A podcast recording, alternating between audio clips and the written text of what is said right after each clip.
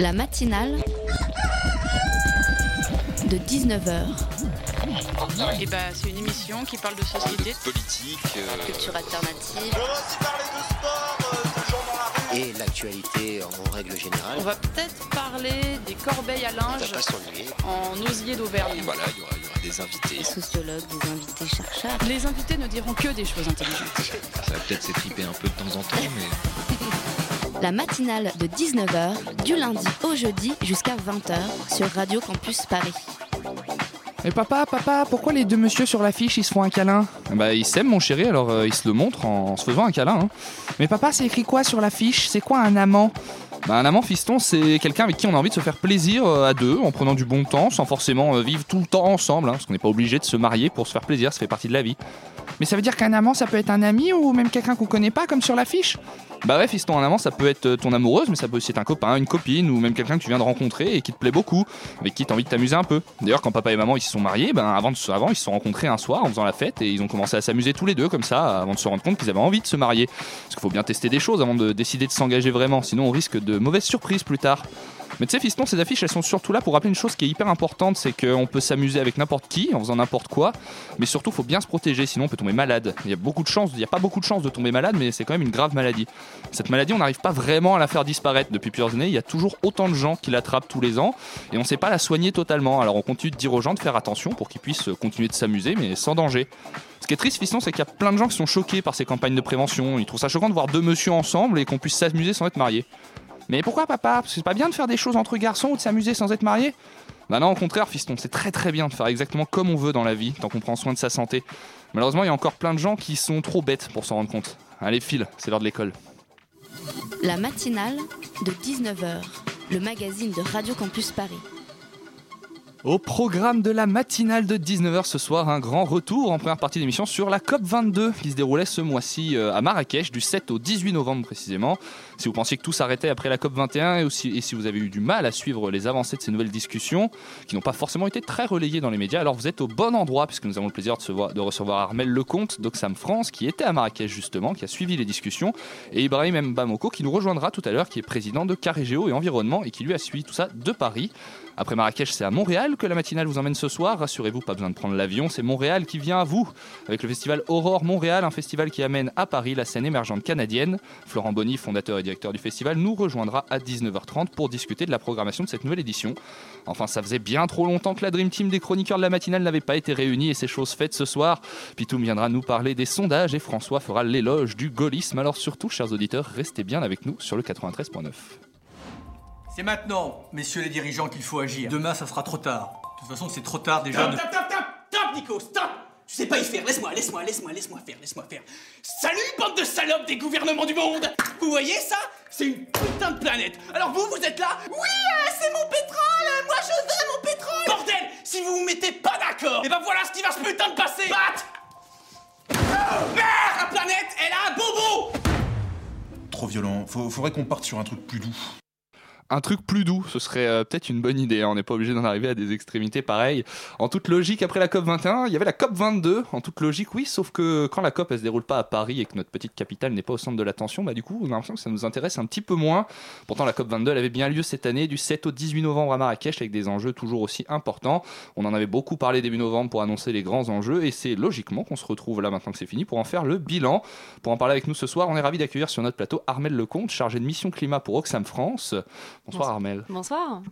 Et Ibrahim Mbamoko qui nous rejoindra euh, tout à l'heure, parce qu'il y a des petits problèmes de métro, mais il va arriver. Il est président de Carré Géo et Environnement. Il a suivi euh, les discussions, lui aussi, mais lui euh, depuis Paris. À mes côtés, et ça également, c'est un très grand plaisir. Pascal, membre de la rédaction de Radio Campus Paris, qui lui aussi était à Marrakech et qui sera à mes côtés tout au long de l'entretien. Bonsoir Pascal. Bonsoir. Pour commencer, euh, Armel, j'ai envie d'aller un petit peu euh, droit au but. On avait tiré un constat début novembre, après la COP 21. Il y avait la COP 22 qui devait être la COP de l'action, la COP du mouvement. Là, on est un peu plus d'une semaine après la COP 22. Est-ce que euh, la COP 22 a été la COP de l'action?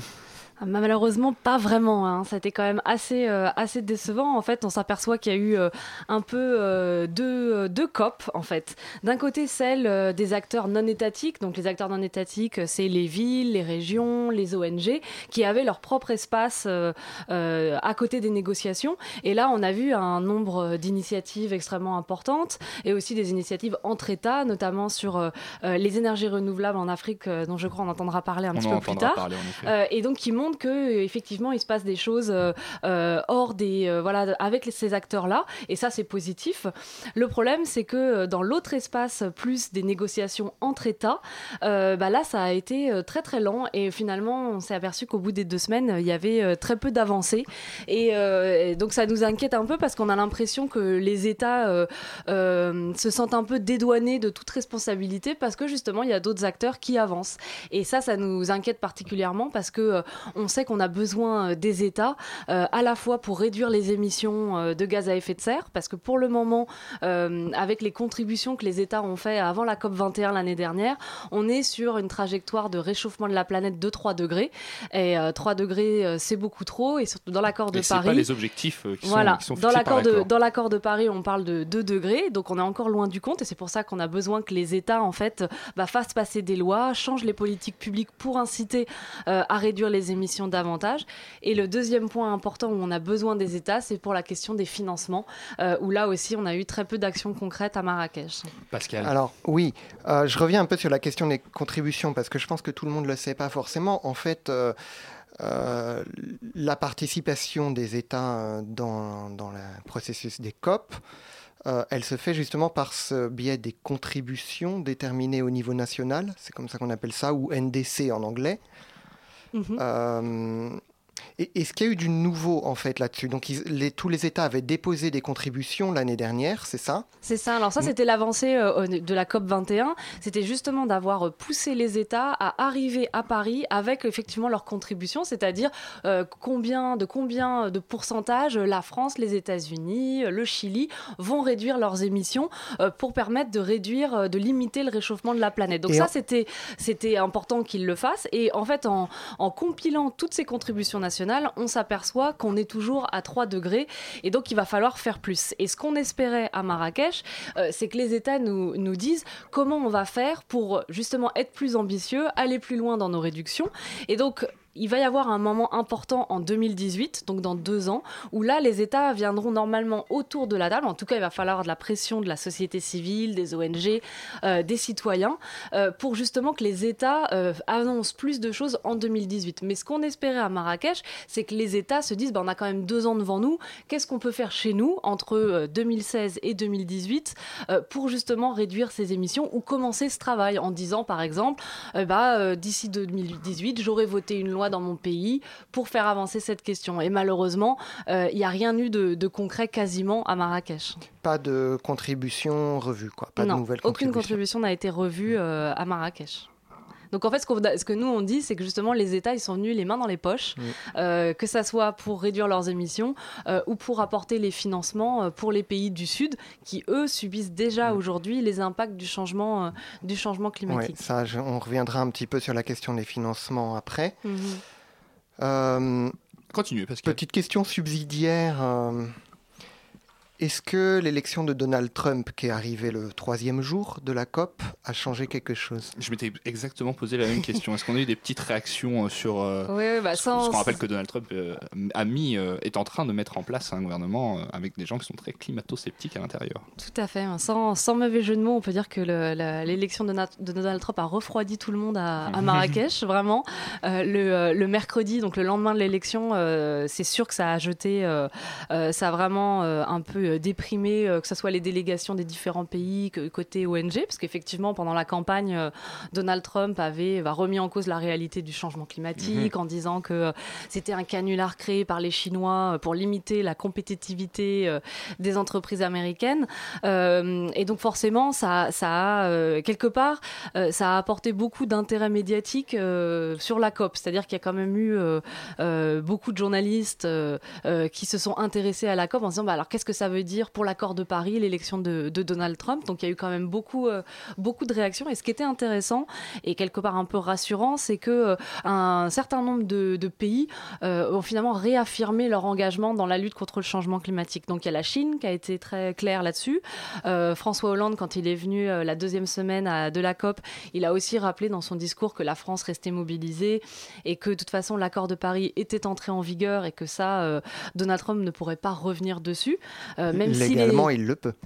Il peut sortir, mais il peut pas revenir sur le fait que l'accord de Paris est entré en, vigueur. Il peut sortir les États-Unis de, de l'accord lui-même ou décider même sans sortir de l'accord, de ne rien faire au niveau climatique euh, aux États-Unis. Mais il ne peut pas changer le fait que l'accord de Paris, euh, il est là et il est là pour durer. Et c'était quand même euh, effectivement assez rassurant de voir que un certain, voilà, de, plusieurs pays importants, l'Union européenne, l'Inde, la Chine, ont rappelé leur, leur engagement. Et il y a aussi eu beaucoup, aussi, encore une fois, de la part de ces acteurs, les entreprises, certaines entreprises, pas toutes, mhm. certaines entreprises de, de, de villes de région de dire nous on est mobilisés, on veut continuer à, lutter avec ou sans euh, les, États-Unis. Euh, mais après, il faut quand même que les autres États euh, continuent, à, continuent dans, dans, les actes et pas seulement dans les discours à, à faire des choses pour lutter contre le climat. Oui, parce qu'il faut qu'ils fassent, d'autant plus d'efforts. Bah, potentiellement, mmh. effectivement. Après, il faut voir si le président Trump dira ou fera la même chose que le candidat Trump. Oui, c'est le, le, gros débat en ce moment sur euh, tout le rétro-pédalage que, que, Donald Trump est en train de faire. Mm. Pascal euh, alors, je, temporise un tout petit peu parce que Ibrahim Bamoko n'est pas arrivé. Euh, il y a eu apparemment, le Maroc a annoncé un prix Mohamed VI pour le climat. Je, bah, je n'étais pas au courant. Vous n'êtes pas au courant. Alors apparemment, le, le, Maroc a annoncé un prix Mohamed VI qui devrait être. Euh, enfin, ils aimeraient en faire une sorte d'équivalent du prix Nobel. Qui serait une euh, sorte de récompense du coup pour, euh, pour des entreprises ou pour des associations ou personne. je ne sais pas exactement, j'ai pas un détail, j'ai pas énormément de détails, mais apparemment il y aurait le, le, million de dollars à la clé. Ah. Alors j'ai vu cette information, j'espère que c'est pas un canular du coup, puisque je vois que vous n'êtes pas au courant. Non, non, euh, j'en avais pas entendu parler, mais il se passe beaucoup de choses pendant la COP, donc mm. ça peut être compliqué de suivre toutes les annonces qui peuvent être faites, euh, mais, euh, mais après ça peut être effectivement une bonne, une bonne manière de mettre la lumière sur une bonne initiative ou le combat de, de, personnes de la société civile dans leur pays pour faire avancer la cause, donc pourquoi pas effectivement. Mais faut-il encore qu'il ait un peu de retentissement, ces prix et eh oui, il faut qu'il y ait un retentissement médiatique derrière. Justement, vous l'avez dit, il se passe beaucoup de choses. Il y a beaucoup d'annonces sur ces euh, deux semaines de, de COP. Est-ce qu'il y a un moment qui vous a particulièrement marqué ou qui vous a surpris ou vous vous êtes dit, tiens, on a, on a quand même fait un petit pas euh, dans ces, dans ces négociations et dans ces discussions? Je sais pas si c'est le, le, seul moment, mais euh, euh, j'ai croisé dans les, dans les couloirs juste après euh, sa conférence de presse John Kerry qui venait ah justement. John Kerry était à la COP. Voilà, John Kerry est venu à la COP. Justement, il était très très attendu et la salle, la conférence de la salle de la conférence de presse était pleine à, à craquer évidemment parce que il est arrivé une semaine après l'élection de, de, Donald Trump. donc et c'était un voilà un, un, discours assez fort où justement et c'était un peu on sait que John Kerry a été été euh, très impliqué euh, sur la question du, climat mmh. depuis de nombreuses années, pas seulement pour la COP 21. Euh, et, justement, il a fait voilà un discours, un, vraiment un plaidoyer pour continuer l'action et pour justement bah, voilà dire qu'il fallait continuer, que la réalité, notamment il a mis en avant et c'est peut-être ça qui m'a parlé plus que d'autres parties de son discours, que les impacts en fait on peut plus les nier. et lui-même s'est rendu en Antarctique cet été et a vu voilà la, neige se passait. Voilà la neige qui, qui, fond. Donc il avait des exemples assez, euh, euh, assez, euh, assez forts. et puis après, on peut aussi citer le, le, sommet africain qui a eu lieu aussi mhm. pendant, la, pendant la COP. et, et à la tribune, le, président. Un autre moment qui m'a marqué, je dirais, c'est le, premier ministre du Bangladesh, du pardon, pas du Bangladesh, de, des Fidji. Est-ce que c'est les Fidji qui vont présider la prochaine COP La prochaine COP. L'année prochaine. ça se déroulera en Allemagne, mais sous présidence Fidji. Voilà, pour des questions de logistique, et les Fidji ne peuvent pas accueillir une aussi grosse conférence internationale. Et en fait, à la tribune, le Premier ministre des Fidji a eu un discours vraiment très très fort pour euh, euh, parler des impacts euh, du changement climatique sur son pays et il a, je cite, parlé d'une ère terrifiante une, à cause de ses impacts. donc peut-être que ça donne un petit peu le ton de ce que sera la COP l'année prochaine et de donner un peu ce sentiment d'urgence qu'il faut faire plus. Parce que là, on est surtout, le, vous l'avez dit, il y a eu la COP des États et la COP des acteurs non gouvernementaux, on peut dire, et on voit que sur le côté État, il y a des petits bons signes et des plus, grands, plus grandes inquiétudes. Est-ce que la, les, négociations et les discours des acteurs non gouvernementaux qui sont tenus en parallèle de la COP sont plus rassurants, sont plus. Est-ce qu'on peut se dire qu'aujourd'hui, avec les acteurs gouvernementaux, on, aura un moyen de faire pression sur les États pour que des choses se passent mieux? Oui, bah, après ça dépend toujours si on veut voir le, verre à moitié vide ou, ou à moitié plein. toutes ces, il y a c'est une très bonne chose de voir euh, les villes ou les régions, certaines entreprises, des associations, tout ce qu'elles font. Euh, c'est euh, c'est effectivement positif. le, il ne faut pas en fait que ça dédouane les États de leurs responsabilités. Donc ça peut, ça peut servir effectivement de moyen de pression. S'il y a par exemple, je sais pas, des consortiums d'entreprises qui écrivent des lettres pour interpeller leur gouvernement en disant on veut plus. mais après, ça pose aussi question d'avoir toutes ces initiatives qui sont un peu sans contrôle, où finalement, euh, bah voilà, il y a quand même aussi un risque de euh, ce qu'on appelle le greenwashing, où euh, les entreprises vont mettre en avant ce qu'elles font de positif, mais finalement cachent ce qui est moins, ce qui est moins, moins vert. Et en fait, le problème, c'est de ne pas avoir, quand ça ne rentre pas dans le cadre officiel des négociations, il y a moins de droits de regard, c'est moins facile pour les ONG, par exemple, de suivre toute la multiplication de ces initiatives et de, de dire comment, en fait, ce qu'on nous, on aimerait, c'est d'avoir un cadre un petit peu plus euh, établi pour justement suivre ces initiatives euh, diverses et variées qui permettent vraiment euh, bah voilà, de, transformer, d'aller vers la transition énergétique et de s'apercevoir est-ce que vraiment elles, elles, vont nous permettre de réduire, de réduire les émissions suffisamment. Et on sait que ça ne sera pas suffisant juste avec des initiatives volontaires et c'est pour ça qu'on a, on a vraiment besoin des États. Il y a, y a un discours un peu dangereux d'ailleurs, enfin oui, que certains en tout cas décrivent comme un peu dangereux, qui, qui, est, euh, qui dit beaucoup euh, depuis justement l'élection de Donald Trump, c'est de dire mais de toute façon euh, l'accord de Paris est irréversible parce que ça a lancé une dynamique vers l'économie verte. Mm. Oui, et c'est sûr que depuis une dizaine d'années, euh, le secteur privé a quand même beaucoup bougé. Il y a encore euh, euh, peu, de temps, beaucoup d'entreprises niaient la réalité du changement climatique. ça, maintenant, c'est plus possible, en tout cas, face caméra, de, le dire. donc ça, il y a eu, et on s'aperçoit effectivement que les investissements vers les énergies renouvelables, notamment dans des pays du Sud comme la Chine ou l'Inde, progressent énormément. donc il y a, vraiment, effectivement, le la, révolution vers l'énergie propre, elle, est en route, mais euh, c'est quand même euh, pour l'instant euh, la contrepartie, enfin pas la contrepartie, mais l'autre euh, euh, l'autre élément, c'est que les entreprises continuent quand même d'investir massivement dans les énergies sales, dans les, énergies, fossiles. Mmh. Et par exemple, pour juste donner un chiffre, les 25 plus grandes banques internationales, elles investissent toujours 10 fois plus dans les énergies fossiles très polluantes que dans les énergies renouvelables. Donc il y a encore beaucoup. En fait, c'est très bien de commencer à investir et on le voit plus vers les énergies renouvelables, mais en même temps, il faut arrêter progressivement d'investir dans les énergies sales. Parce que sinon, même si on fait plus d'éolien et de solaire, si on continue à faire du pétrole et du charbon et du gaz, on n'y arrivera pas. Et justement, Pascal, euh, toi, tu étais à, Marrakech. Euh, et il me semble que les énergies renouvelables, surtout euh, en Afrique, c'est un sujet dont tu avais envie de nous parler ce soir. Oui, alors j'ai une chronique donc avec la contribution de Ibrahim Bamoko qui n'est toujours pas là. Bon, ok, on le fera un, petit résumé si, voilà, nous S'il arrive. Donc, euh, la chronique s'intitule Lutter contre le changement climatique en Afrique tout en permettant le développement. Pas évident, me direz-vous. Eh bien, je vous répondrai pas impossible. Pour reposer la question un peu autrement, pour se développer, l'Afrique doit-elle devenir un gros pollueur comme l'Europe, l'Amérique du Nord ou la Chine? l'Afrique possède un énorme potentiel en termes d'énergie renouvelable. Alors on peut penser au solaire évidemment, mais aussi en éolien, euh, en hydroélectrique ou moins connu en biogaz.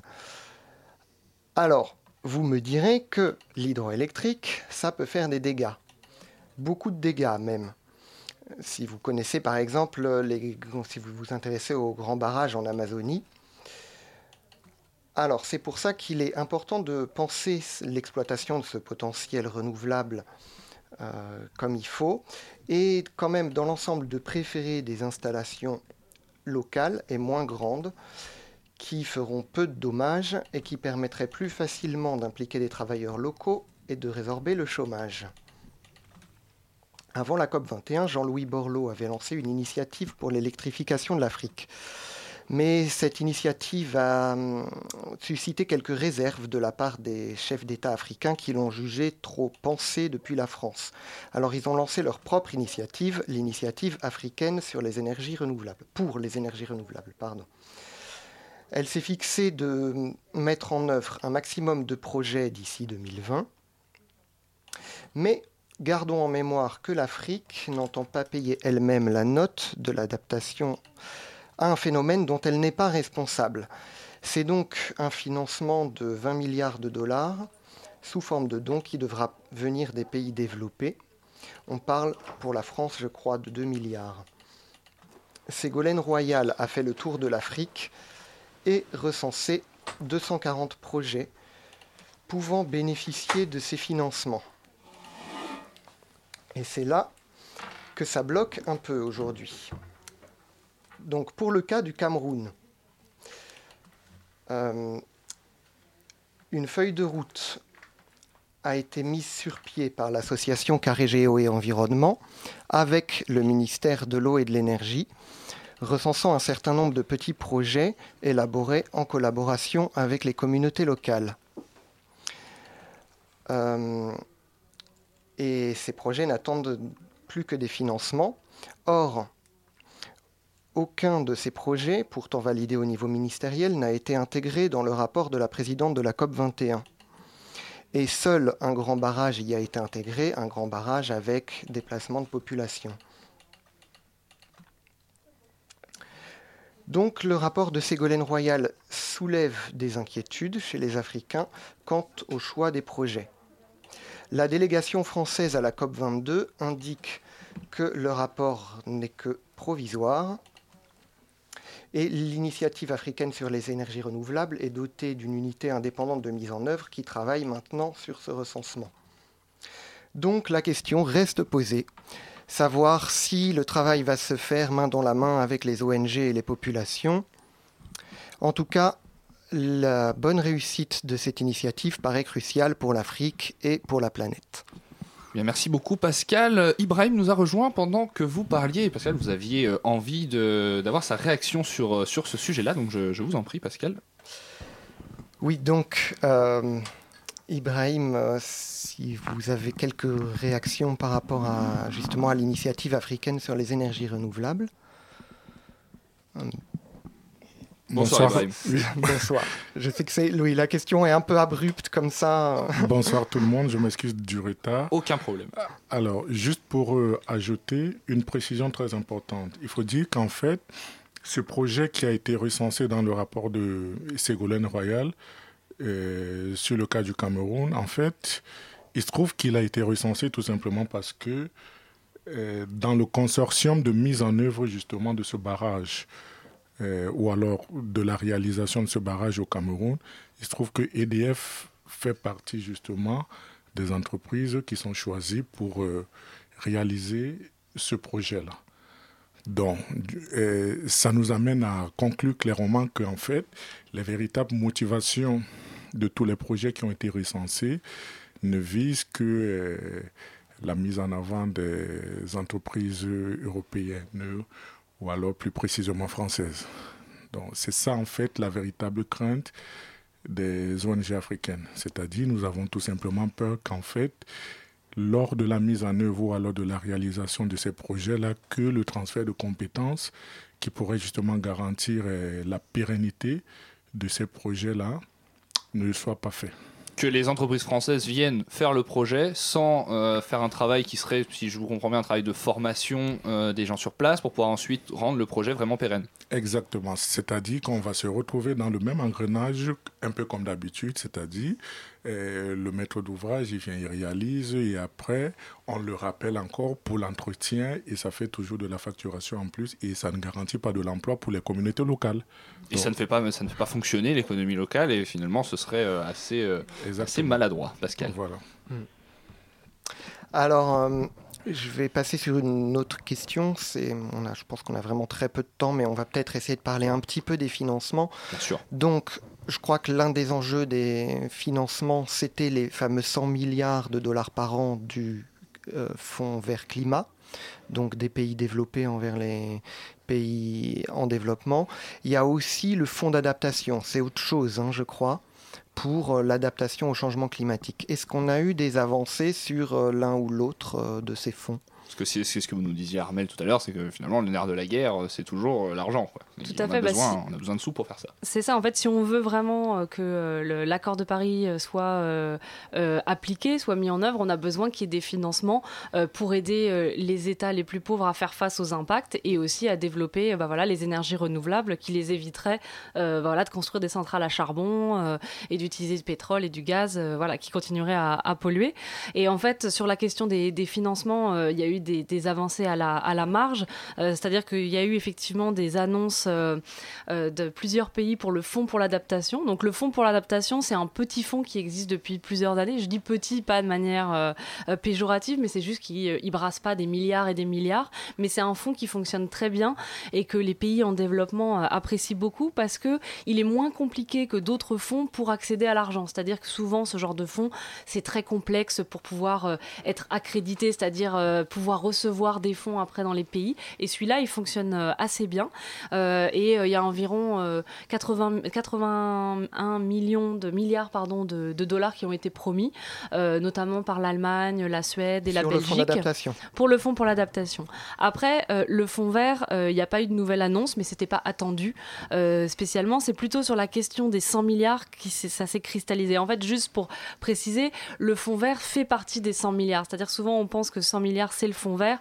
C'est juste que les 100 milliards, c'est à la fois du financement public, des financements privés, des fonds euh, multilatéraux, les banques multilatérales de développement. Donc c'est vraiment toute la machinerie euh, de, internationale des fonds et le fonds vert s'inscrit s'inscrit là-dedans. Et en fait, effectivement, on s'attendait euh, à, à avoir un peu des avancées parce que en fait, à Paris, les États se sont engagés à, à, à nouveau à mobiliser 100 milliards par an d'ici à 2020.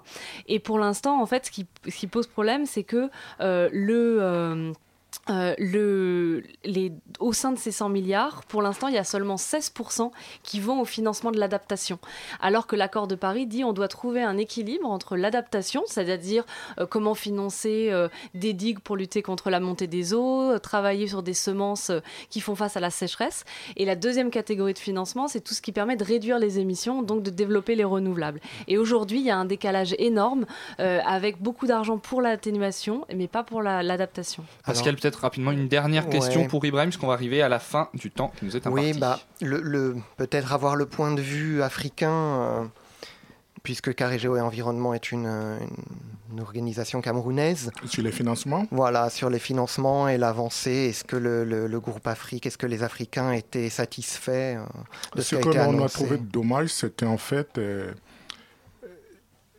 elle a rappelé tout à l'heure qu'en fait, il est question pour nous les Africains que 50% des actions d'adaptation, enfin 50% des financements pour l'adaptation et 50% également pour l'atténuation. Malheureusement, la COP22 a accouché d'une résolution qui dit finalement qu'en fait, il n'y a que 20% qui vont être alloués euh, au projet d'adaptation. Et pour nous, c'est vraiment un échec parce que pour nous, en Afrique, on subit déjà en ce moment les effets du changement climatique. Les différents pays africains sont déjà appelés à s'adapter, euh, à mettre en œuvre des projets liés à l'adaptation et on ne sait pas où est-ce que ces financements sortiront.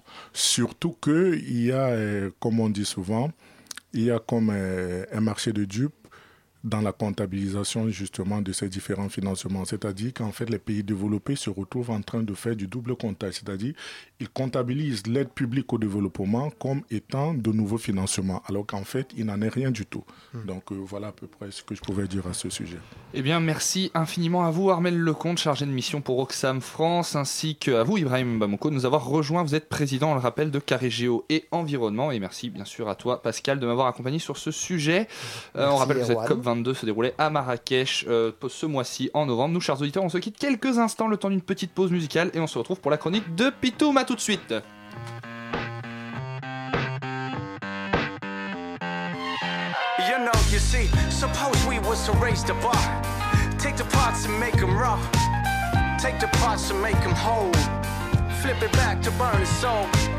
Making love on the telephone with the whole game watching. Turn around, say what these crazy fools do when I turn my last back. They was looking over, but this crew's still down. See, I was thinking we could work it out. We can bump this shit all over town. We gon' rock that hit, girl. Flip that script, girl. Get that paper, people You know, we the ones that keep on reaching. Triple checking downtown beacons. Uh, holding out that no school jeans in. We put the love in fantasy. When the beat drops and my beats lock, that's when we go.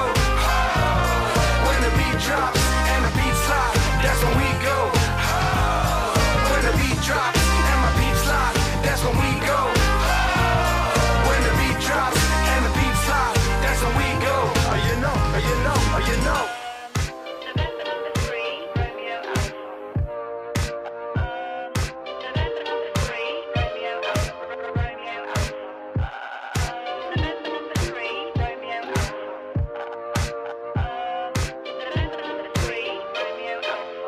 Yeah. Candy floss, we got this exhibition ride. Reason for the party to have a drink outside. To take a off the riff and get on that ride. We got these pretty young things that come and lotion the slide. For the time that flies, hips that glide. Ice that's thin in the ass, that's why. Late night, a body tired of bona fide vibration. I'm feeling right in the morning, light aside without the bass. Music got you moving in your club position. Wind in my face, sun on my back. I like a record button on a fresh laid track. I'm cool under pressure, check the playback. Doesn't matter where I'm from, man. It's where I'm at. See my cat in this hat with a dug of the bats. We got the sun shining down, singing tit for tat. And that's that. And that's what? And that's that. Yeah. When the beat drops and my beats lock, that's when we go. Oh, when the beat drops and the beats lock, that's when we go. Oh, when the beat drops and my beat lock, that's when we go.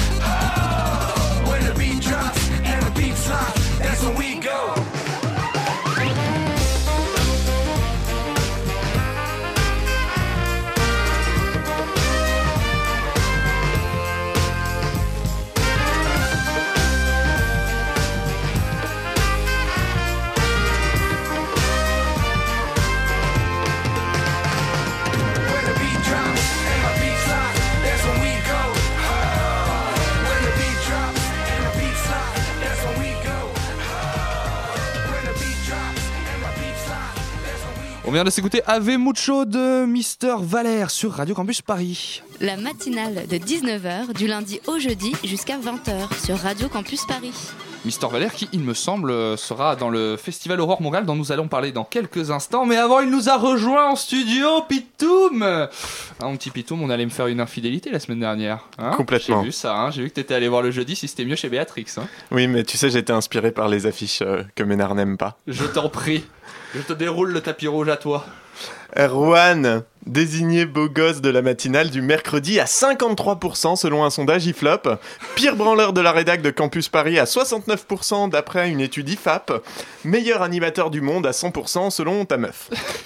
Nous sommes à la fin de l'année 2016 et à la question Êtes-vous satisfait de l'année écoulée? 99,9% des Français répondent pas du tout satisfait. hein. Les 0,1% restants étant François Fillon pour sa nomination et Thomas Pesquet parce qu'il sera toujours temps pour lui de rester en l'air en fonction des résultats en 2017. Bonjour. Les sondages n'ont décidément pas la cote en ce moment. Brexit, Trump, Fillon, euh, autant d'occasions de taper sur les instituts en arguant qu'ils ne sont pas foutus de faire leur boulot correctement. Mais on ne tape peut-être pas là où il faut. Les sondages, c'est un peu comme les profils Tinder. Il faut savoir les lire. C'est un truc d'initié, il y a des subtilités qui sont pas visibles du premier coup d'œil. Par exemple, un, un profil où la première photo c'est un groupe de gens, c'est un code pour Ça- dire. ça, euh, ça sent mauvais, ça. Ouais, bah, c'est un code pour dire euh, je suis le plus moche de tous. Mais ça ne vient qu'après plusieurs rendez-vous foireux, hein, c'est pas un savoir inné. Les gros plans, les contre-projecteurs se nus en- avec un éclairage par-dessous pour bien dessiner les pegs, ben, tout ça contribue à tromper l'utilisateur ou l'utilisatrice non avertie. J'ai vu que tu avais vu mon profil Facebook. Exactement. les méthodes des sondeurs, les protocoles, le média utilisé pour joindre les sondés sont autant de filtres Instagram qui induisent un biais. Sauf que si le journaliste 2.0 fait très bien la différence entre un cliché Nashville ou Lofi, il est tout de suite moins à l'aise pour distinguer un sondage en grappe d'un aléatoire stratifié. Entendons-nous bien, moi non plus. hein. Sauf que je n'aurais jamais l'audace d'ouvrir ma chronique avec des chiffres sans comprendre d'où ils viennent. Mais les journalistes et commentateurs politiques ont le plus souvent l'attitude de crevard en chien qui valide tous les profils qui passent de peur de rater une occasion. Sauf qu'une fois qu'on a publié en une que Juppé sera le prochain président de la France, bah, c'est beaucoup plus compliqué de revenir en arrière que de supprimer un match foireux sur Tinder. C'est comme la marge d'erreur, par exemple. Un sondage, c'est jamais un résultat précis qu'il donne, c'est toujours un intervalle qui va de la fourchette au râteau, selon si l'étude est faite par l'INSEE ou si c'est un questionnaire sur la page d'accueil de 20 minutes. Au lieu d'indiquer un chiffre définitif, peut-être serait-il plus pertinent d'être fiché à chaque fois le minimum et le maximum de votes estimés pour chaque candidat, par exemple. Ça permettrait de voir les chevauchements, et en 2002, on aurait fait moins nos chouquettes, puisque les estimations basses de Jospin étaient sous les estimations hautes de Le Pen. Il me semble que c'est quand même une donnée importante. Si quelqu'un dit je sais où est le clitoris, tu t'attends à ce qu'il te tripote correctement. Et quand, dubitatif, tu lui demandes pourquoi il te farfouille violemment le nombril en poussant des petits cris, s'il te répond avec aplomb je sais où est le clitoris avec une marge d'erreur de 10%, tu te sentiras un peu flouté. Et c'est bien normal. Là, on est sur une marge d'erreur plus grosse que 10%. hein. Euh, ça dépend quelle taille tu, tu mesures. Et puis un sondage réalisé correctement, ça prend du temps, une dizaine de jours au moins, alors forcément les conséquences d'un débat à trois jours de l'élection, on les voit surtout dans les urnes. Attention, ne me fais pas dire ce que je n'ai pas dit.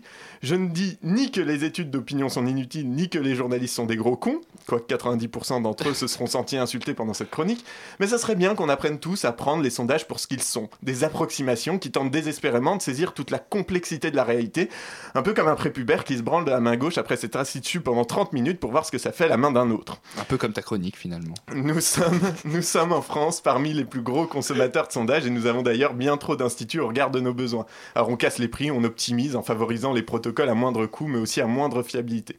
Il serait peut-être donc temps de prendre du recul quant à nos pratiques vis-à-vis de ces outils que l'on a trop facilement tendance à prendre pour, des- pour des pourcents comptants. Quand on a appris à se méfier des gens qui, qui mettent des paysages en photo plutôt que leur train. Enfin, dans tous les cas, quoi qu'en disent les études, il, est quand- il y a quand même de fortes chances pour qu'en mai prochain, la France, elle, elle swipe à droite. Eh bien, merci beaucoup, Pitoum. J'espère qu'on ne se trompera pas de match Tinder en mai prochain. La matinale de 19h sur Radio Campus Paris. On ne vous apprendra rien si on vous dit que les artistes canadiens ont du succès en France et particulièrement à Paris, mais les vues qu'on peut avoir sur la scène de l'autre côté de l'Atlantique peuvent être assez vagues. Rassurez-vous, chers auditeurs, comme à chaque fois, Radio Campus Paris a la solution qu'il vous faut. Le festival Aurore Montréal qui se déroule du 5 au 12 décembre dans divers salles de Paris, le Divan du Monde, la Maroquinerie, le Centre culturel canadien. Euh, et pour en parler avec nous, justement, Florent Bonny qui nous a rejoint sur le plateau. Florent, qui est fondateur et directeur du festival. Bonsoir, Florent. Bonsoir à tous et toutes. À mes côtés également pour mener cet entretien. Quel plaisir de t'avoir, Marion. Comment vas-tu? Bonsoir, ça va, merci. Je te vois toute tendue, Marion. Il ne faut pas, enfin. Mais parce que d'habitude, je suis de l'autre côté. Alors, Florent, on va revenir ensemble sur la programmation de cette, euh, cette nouvelle édition du festival qui existe depuis combien de temps? Là, ça va être la quatrième C'est édition. la quatrième Exact. édition euh, du, du festival que vous avez choisi de faire dans plusieurs salles. C'était déjà le cas sur les, sur les éditions précédentes? Ouais, tout à fait. On a vraiment envie de donner euh, une belle euh, visibilité, une belle image de, de cette ville qui est Paris, qui est une ville qu'on aime, même si on va parler d'artistes euh, du Québec et d'autres villes euh, du Québec que sont euh, Montréal euh, ou la ville de Québec ou, euh, ou d'autres villes. Et on a vraiment envie de, de donner une, une belle visibilité, euh, euh, notamment dans sa diversité culturelle, euh, que sont les différentes salles de, de spectacle euh, que, contiennent, euh, que contient la ville de Paris avec euh, la maroquinerie, euh, euh, la Bellevilloise, On le quartier du toutes 20e, citées, le euh, euh, le centre Barbara Fleury Goutte d'Or, les salles de, de Pigalle dans le 18e On arrondissement. parlera Donc, des euh, salles de Pigalle aussi. Voilà.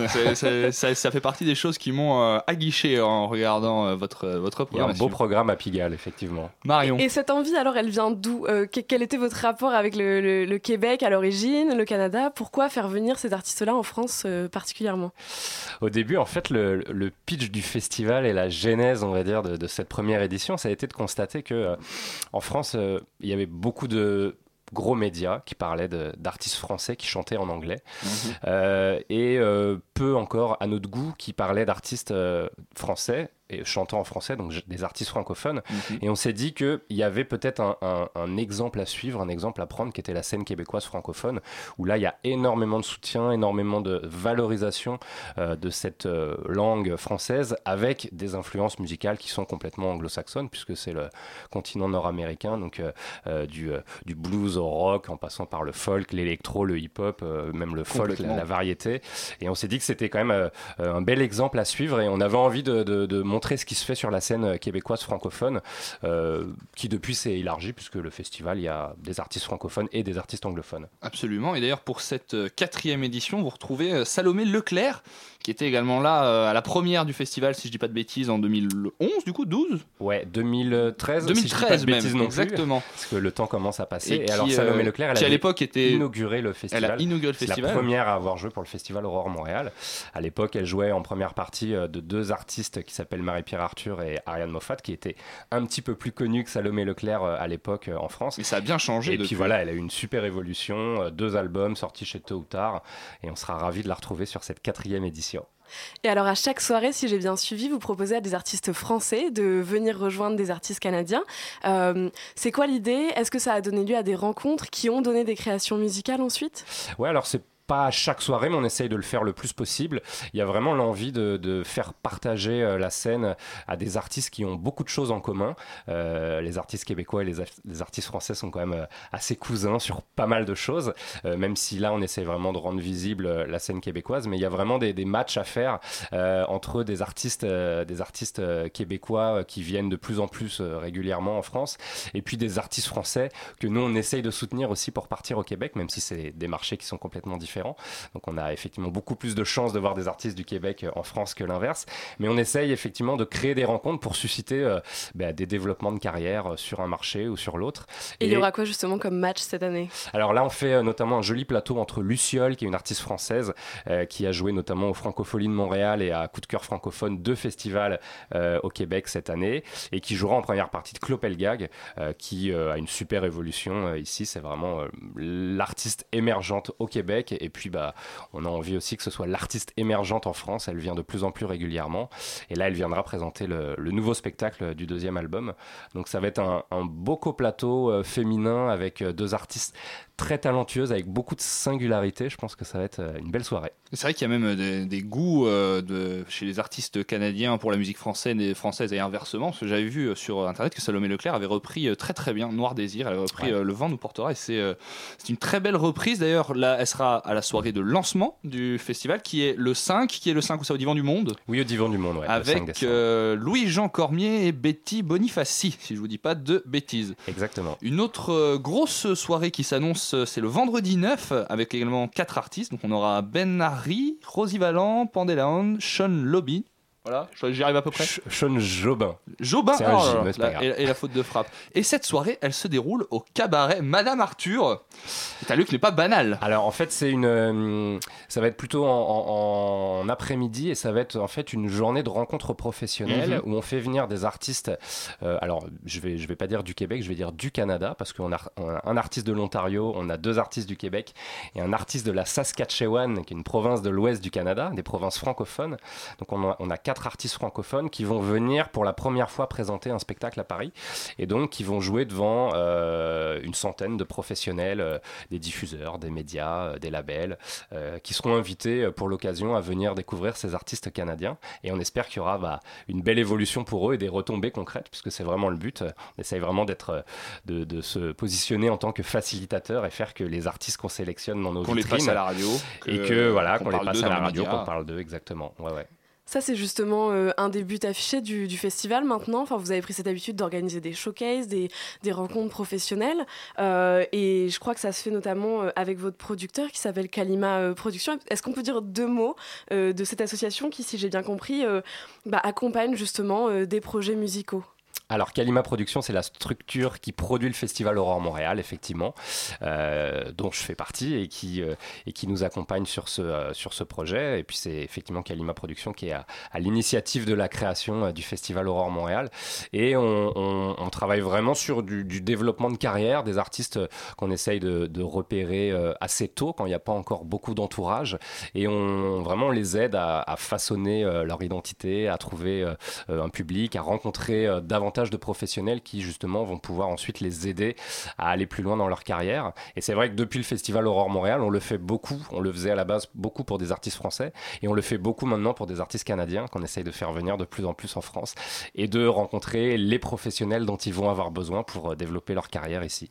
Et, eux peuvent venir, ça les intéresse de venir développer leur carrière en France. Et oui, Euh, parce que, le, le- parce que le, le Québec, c'est une petite, très petite population par rapport à la France. Et donc, forcément, le deuxième marché, une fois qu'ils ont fait le, le Québec et notamment la partie francophone, euh, ensuite, bah, ça, c'est la France, la Belgique, la Suisse, donc c'est l'Europe et les pays francophones de, de l'Europe. Donc, c'est c'est vrai que très rapidement, dans le développement de carrière, eux, euh, et puis ils ont, ils ont quelque chose de très américain aussi dans le, dans le, dans le business. Donc, très rapidement, ils pensent direct à l'Europe. Euh, au bout d'une année, deux années de, de- de- de carrière euh, au Canada, ils essayent très rapidement de venir en Europe pour venir euh, bah, justement développer le projet sur ce continent.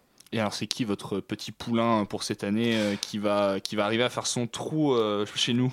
Alors, je- c'est délicat de donner des noms. C'est vrai qu'on. Les autres seront forcément on- jaloux si on donne des noms, c'est pour ouais, ça. mais c'est vrai que j'ai un, un, un gros penchant pour un artiste qui s'appelle Bernari, qu'on va programmer en vitrine, euh, qui fait une espèce d'un mélange entre euh, la chanson, du folk, du rock, euh, euh, de l'indie pop. Enfin, vraiment, ça, part dans tous les sens. Ça chante en français, mais avec énormément d'influence. Euh, et c'est vraiment un très très beau projet, très singulier. C'est ça qu'on aime vraiment dans les projets qu'on programme. C'est que c'est des projets qui ont leur propre univers, leur propre identité, qui, qui sont pas des pas le copier-coller de, de styles déjà vus ou entendus, un peu comme Mister Valère qu'on a entendu Oui, tout à l'heure, qui créent eux-mêmes leur propre style musical. Mhm. Mister Valère, c'est euh, du jazz, du blues, du rock, de l'électro. euh. Voilà, c'est un ovni et, et on a envie de programmer ouais, que des ovnis. Ouais, c'est ça qui nous plaît. Et alors tous ces artistes-là, vous continuez ensuite à rester en lien avec eux parce que j'ai vu que vous organisez beaucoup de, de concerts hors saison, euh, comme si le festival euh, se prolongeait euh, toute l'année Vous finalement. n'avez pas envie d'arrêter. Ouais, c'est sûr. En fait, bah, le festival Aurore Montréal au mois de décembre, c'est notre vitrine annuelle. Et puis, bah, on a envie aussi de qu'il y ait une visibilité euh, tout au long de l'année. Donc, on essaye de faire ce qu'on sait faire, c'est-à-dire euh, la connaissance, l'expertise qu'on a euh, du réseau et euh, de la scène canadienne. Et puis bah, Paris, qui est une ville qu'on connaît bien, puisque ça fait une dizaine d'années maintenant qu'on travaille sur cette, sur cette ville-là. Et donc bah, on essaye d'organiser les dates parisiennes de certains artistes quand ils sont en tournée en Europe et en France. Et voilà, on l'a fait par exemple pour, pour Daran et Moran qui sont venus début octobre. On a organisé deux dates, deux dates pardon, au théâtre de l'Auguste. Euh, et puis là, on va, on va réfléchir aussi euh, sur des dates euh, au mois de mars et au mois de juin prochain. Une autre petite pépite qu'on a envie de conseiller à nos auditeurs, ce sera également le vendredi 9, mais ce sera le soir, cette fois-ci, c'est au Divan du Monde. Il s'appelle, Matt Olubowski, et lui s'est fait connaître à travers un télécrochet, c'est ce que j'ai pu euh, lire sur internet. Ça fait assez mal d'ailleurs de voir la différence de qualité entre ce qu'on peut trouver dans les télécrochets euh, au Canada et ce qu'on peut trouver euh, dans les télécrochets chez nous. Qu'est-ce qu'il a de, de spécial ce garçon? Parce que sa carrière commence tout juste là maintenant, il a sorti son premier album, il me semble. Oui, exact. Alors c'est vrai, il fait partie de ces artistes qui, bah, qui, qui composent depuis très longtemps et puis qui sont très talentueux depuis, depuis un, un grand nombre d'années et puis bah, qui ont eu ce, ce coup de pouce, cette chance entre guillemets, parce l'ont provoqué, de, euh, de participer à, à, donc c'est À La Voix. La Voix, voilà, l'équivalent de The Voice chez nous, mais au Québec, on francise toutes On les aime la France expressions Québec, euh, plus que chez nous. anglaise.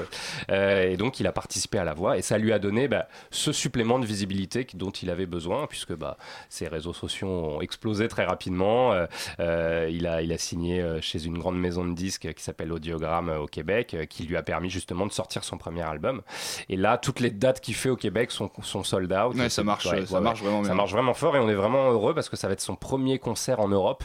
Et donc, ce sera à Paris dans le cadre du festival Aurore Montréal. Et on a vraiment hâte parce que pour le coup, lui, il fait partie aussi des gros, gros coups de cœur de la programmation du festival. C'est un garçon qui a une sensibilité euh, assez folle, qui évolue un peu, on va dire, folk, euh, beaucoup de guitare acoustique. Ouais, c'est ça, c'est vraiment un univers euh, folk assez éthéré, aérien, un peu à la, à la Patrick Watson ou Bon Iver, ça chante en anglais, c'est très très beau, des super beaux arrangements et puis un, un sens de la mélodie euh, euh, que je ne vais pas dire seuls les écouter, Québécois on ont, mais euh, conseille. vraiment, euh, c'est c'est- c'est- c'est vraiment Attention, hein. sinon on n'en verra plus de français chez vous. Marion. Alors justement, euh, vous parlez de francophonie, on plaisante un petit peu là-dessus. Euh, J'ai vu que depuis 2014, votre marraine du festival, c'est euh, Monique Giroux. Oui. On peut peut-être la présenter un petit peu pour les Français qui la connaîtraient moins. Alors Monique. Giroux, c'est une éminente journaliste à- au Québec sur une radio nationale qui s'appelle Radio Canada, va être, on va dire, peut-être l'équivalent de France Inter chez nous. Euh, et puis c'est vrai que c'est euh, euh, une journaliste, l'une des journalistes au Québec qui a toujours et le plus défendu la scène québécoise et canadienne, et notamment la langue française. Donc pour nous, ça faisait sens de, l'inviter sur les premières éditions, et puis à force, ça s'est tellement bien passé qu'elle est restée notre marraine sur les, éditions suivantes. Elle sera encore là au mois de décembre pour présenter justement les vitrines professionnelles, parce que euh, on aime bien justement ce côté un peu nord-américain euh, où euh, dès qu'il y a des, activités un peu euh, professionnelles, il y a toujours euh, quelqu'un qui fait euh, l'intermédiaire, le présentateur, euh, voilà. Donc euh, on va essayer de, gérer ça comme ça et ça va être très chouette, je pense.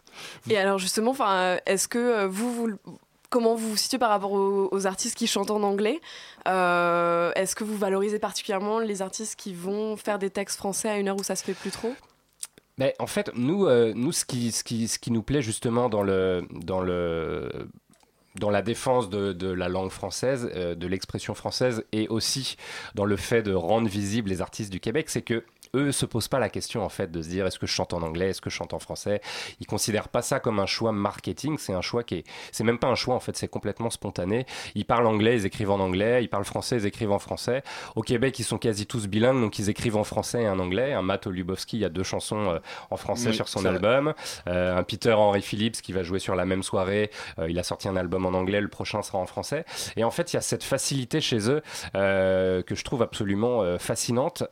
Et nous, enfin, sans caricaturer, c'est vrai que c'est des fois toujours un petit peu forcé. On a des groupes qui, euh, des groupes français qui, qui vont chanter en anglais, mais des fois pour pallier, pour masquer un manque de Pour masquer un- une de- faiblesse de- dans l'écriture. voilà, et là aussi, il y a une notion ouais. De, de choix marketing aussi, parce que Voilà. c'est toujours dans cette recherche d'aller Ouais, ouais. s'exporter euh, au Royaume-Uni ou en- Exactement. aux États-Unis. Et donc nous vraiment, bah, c'est cette spontanéité et ce non-choix des Québécois qui nous plaît. Euh, et justement, on a autant de plaisir à, à diffuser euh, des artistes qui chantent en anglais que des artistes qui chantent en français, tant que c'est pas un choix calculé. Nous, voilà, on est, on a, on est venu aussi au Québec en écoutant euh, Patrick Watson, euh, Arcade Fire, euh, des groupes qui, s'expriment en anglais et qu'on apprécie beaucoup. Et donc, bah, c'est vraiment un plaisir aussi d'accueillir des, artistes anglophones. Après, c'est vrai je dirais, il y a toujours une majorité d'artistes francophones, mais on est très heureux d'avoir des artistes anglo sur cette quatrième édition. Eh bien, on va le rappeler pour nos auditeurs, ça se déroule du 5 au 12 décembre, un peu, parti dans- un peu partout dans Paris, au centre FGO Barbara, au Divan du Monde, à la maroquinerie notamment. De toute façon, toutes les infos sont disponibles sur votre site internet qu'on va rappeler. www.auroremontréal.com. Il faut savoir aussi, chers auditeurs, que Radio Campus Paris vous propose de gagner des places pour le festival euh, Aurore Montréal. Il vous suffit d'envoyer un mail à l'adresse suivante concours at radiocampusparis.org. Des places pour les soirées au Divan du Monde les 7, 8 et 9, si je ne dis pas de bêtises, Marion. Je pense que tu ne dis pas de bêtises. Étant donné que j'ai noté ce que tu m'as dit, si je deux, dis des bêtises, voilà. ce sera de On sera deux à en dire, c'est super. Euh, on peut peut-être dire, euh, par exemple, combien coûte une place pour, euh, pour une soirée Bah, les places, en moyenne on, on essaye vraiment de, de- de rendre euh, le prix le plus accessible possible. On est autour de 15 euros, voire sur certaines soirées euh, un peu plus proche de 10 euros. Euh, et hormis sur les plateaux où on a vraiment une grosse tête d'affiche, exemple Clopelgag, Lisa Leblanc, on essaye toujours de faire des triples plateaux pour que le public vienne À chaque fois, il y a euh, plusieurs, euh, découvrir d'autres artistes et puis bah, qu'entre guillemets, il puisse aussi en avoir pour son argent. Euh, donc voilà, c'est autour d'une quinzaine, euh, quinzaine d'euros. Évidemment, vous avez toutes les infos sur euh, les, les différents sites de billetterie, Fnac, Digitic et sur notre site internet. Et on a aussi une application mobile pour la première fois même cette une année appli. que vous pouvez télécharger. Merci en tout cas à vous, Florent Bonnet, Merci d'être venu nous présenter le Festival Aurore Montréal. Merci également à toi, Marion, de m'avoir ac- accompagné durant cet entretien. Quant à nous, chers auditeurs, on reste ensemble quelques minutes encore, car maintenant c'est au tour de François de nous rejoindre en studio. La matinale de 19h, le magazine de Radio Campus Paris. Du lundi au jeudi jusqu'à 20h. François, mon cher François, j'ai l'impression que ça fait des siècles qu'on ne s'est pas retrouvé. Non, ça fait des millénaires. Autour de cette table pour ta chronique hebdomadaire consacrée Mm. comme il se doit à l'homme fort du moment, le Sartois et candidat des Républicains, François Fillon. Absolument. Et avant de commencer ma chronique, je tiens à applaudir l'initiative parce que j'adore la musique folk, j'adore Patrick Watson et je vous aime déjà un peu. Tu n'es que boule d'amour, Euh, François. Absolument, toute, toute fluffy. Ah, vous pensiez que j'allais revenir requinquer comme un aigle, hein Ne mentez pas. Erwan. Ne mentez pas, vous avez l'innocence des bébés oubliés à l'arrière des voitures. Ce bon Pierretier est de retour, une petite chronique d'actu de derrière les fachos. Faut dire qu'en ce moment, c'est sûr, on rigole sec. Moi, je ne serais pas contre comme ça vous apporter les bonnes nouvelles, illuminer le studio de ma présence joyeuse, ramener sur vos visages gris le sourire de temps meilleur, oui. Je vous regarde, Erwan, attentif comme un enfant inquiet, et je vous imagine à l'âge d'or de vos 8 ans. Les culottes courtes, les tableaux noirs blanchis par la craie, les premières baignades de juin. On ne reverra pas Monsieur Charles, le sévère, le sévère instituteur, avant septembre prochain. Et puis la période des récoltes en août, la sueur de ces fiers paysans qui pressent leur cidre eux-mêmes. J'ai grandi dans le 15e arrondissement, François. Et la forêt? La forêt profonde et mystérieuse? Les champs qui mettent à mal les suspensions des VTT La bande d'amis liés par le pacte du sang, des amours de vacances et de la mousse sur les genoux? Et là-bas, là-bas à la sortie du village qui vous attend Son sourire rassurant et son air déterminé sur le visage Ses mains calleuses abîmées par une vie de travail qui amène le pain à la table rustique Ses sourcils froncés prêts à vous punir Et son amour vrai et sincère, oui c'est bien lui. C'est François Fillon. François Fillon, prochain président de la République, saltimbanque de toutes les régions, pleurons ensemble alors pour satisfaire les plus sourcilleux d'entre vous, je me plie à l'exigence journalistique et vous donne les chiffres, les vrais, ceux qui font vibrer le petit cœur des sondeurs d'Ipsos. D'ailleurs, aimez les sondeurs, sauvez un sondeur, mangez un populiste. 2 904 246 Sartois, j'imagine, ont voté pour François Fillon au deuxième tour des primaires des Républicains, ce qui fait énormément d'habitants de la Sarthe. Et je suis le premier surpris, ne connaissant finalement de la région que ses rillettes et sa propension à la haine farouche des homosexuels. Comme quoi... C'est à vous, cher ami. Essayez de suivre un peu le... On va pas s'en sortir là. hein. Alors on s'inquiète, on s'inquiète, mais peut-être qu'un examen attentif du programme du candidat pourrait nous aider à dérider nos fronts soucieux. Oui, alors oui, attention, hein, si vous êtes un homme cis, blanc, hétérosexuel, catholique, conservateur et révisionniste, là c'est la joie la plus totale. Tenez bon, là j'ai pris une mesure au hasard dans son programme. Hop, enterrer l'assurance maladie solidaire pour la remplacer par des assurances privées et donc payantes. c'est très bien ça. En gros, si c'est grave et chronique, on vous rembourse. Sinon, vous aviez qu'à voter Philippe Poutou et vous pouvez vous asseoir dessus. Sur le remboursement, pas Philippe Pouton. Allons, allons. Tant qu'à être malade, contra- contractez donc au moins un cancer. Là, on rembourse. Quant à tous les adolescents, et je sais qu'ils sont nombreux à nous écouter avec la même ferveur que les jeunesses catholiques aux journées mondiales de la jeunesse, pas de bol, la contraception des mineurs ne sera plus remboursée non plus. Ce qui risque de poser un réel problème au JMJ, vu que, et je tiens cela de mes nombreux amis catholiques, la jeunesse chrétienne ne baise jamais autant qu'au dit JMJ, ces grandes mèches joyeuses où l'on célèbre le Christ en copulant comme des lapins sous cocaïne. Ah, quant à l'interruption volontaire de grossesse, pour finir, comment vous dire, c'est pareil, plus de remboursement, terminé, Fillon 2017, youpi. Heureusement, heureusement, face à ce torrent déchaîné de conservatisme à faire pâlir d'horreur le plus robuste des saumons, la gauche, oui, la gauche, la vraie, celle qu'on aime, qui porte les cheveux longs et la barbe rebelle, a décidé de maintenir le vent de liberté et d'apaisement qu'elle a toujours soufflé au creux de nos hanches frissonnantes. Jean-Christophe Cambadélis, qui est un peu notre Dalai Lama à nous, a acté hier le rétablissement du service militaire dans le programme du candidat de la gauche pour 2017. L'armée obligatoire, ce qui ne me laisse qu'une seule question en bouche, accompagnée de cet arrière-goût toujours amer, mêlé de billes et d'inquiétudes. Et les rêveurs alors À la semaine prochaine. À la semaine prochaine, François. On rappelle que Jean-Christophe Combadélis s'est fait réformer P4 quand il a passé son service Le militaire. brave garçon. On l'embrasse. C'est déjà la fin de la matinale. Le temps pour moi de remercier tous ceux qui m'ont accompagné ce soir. Et je suis un petit peu en avance, Tiffany, tu me fais signe. Et là, je suis bon. C'est le temps pour moi de remercier tous ceux qui m'ont accompagné ce soir. Pascal, Marion, Pitoum, François. Bien sûr aussi Tiffany de retour à la réalisation qui pilote cette émission d'une main de maître. Tu m'as manqué, Tiff. Faire cette émission sans toi était un crève-cœur. Marion et Elsa à la coordination, ainsi que qui s'occupe du web ce soir? Dis-le-moi, Marion. C'est toi? Eh bien, c'est la rédaction eh avec bien, tout plein merci, d'amour et de merci la rédaction. Venez faire le web chez nous. Et vous allez pouvoir retrouver cette émission en podcast dans quelques minutes et la partager à vos amis sur vos réseaux sociaux pour ne rien louper de tout ça. Rejoignez la page Facebook de la matinale. Cette émission sera également rediffusée demain à 13h sur le site de Radio Campus Paris et sur la radio numérique terrestre. Mais surtout, restez bien avec nous car dans un instant, c'est Extérieur Nuit comme chaque mercredi. Salut Extérieur Nuit. Salut la matinale Comment ça va Ça va très bien et vous Eh ben, Très très bien. De quoi on parle ce soir avec vous Aujourd'hui on a un programme chargé, on va parler de Sully, le nouveau Clint Eastwood, on va parler de Sausage Party, ce film qui a fait polémique parce qu'il a fait parler de Cyril Hanouna alors que normalement on devrait faire parler de Seth Rogen. Et on a aussi en invité spécial euh, le Sébastien Bette BD qui va nous parler de son voyage au Groenland, un film que l'on vous recommande chaudement. Eh À tout de suite. Merci beaucoup. On a hâte à tout de suite. Une dernière chose avant de nous quitter, chers auditeurs. Je voulais avoir ce soir une petite pensée très personnelle pour le club de Chapecoense, dont l'équipe aurait dû disputer sa première finale de Copa Sudamericana. Une pensée pour tous ceux qui nous ont quittés et ceux qui ont survécu à ce terrible crash d'avion. Chers auditeurs, je vous remercie de nous avoir suivis ce soir. Je vous souhaite une très très bonne soirée sur les ondes de Radio Campus Paris.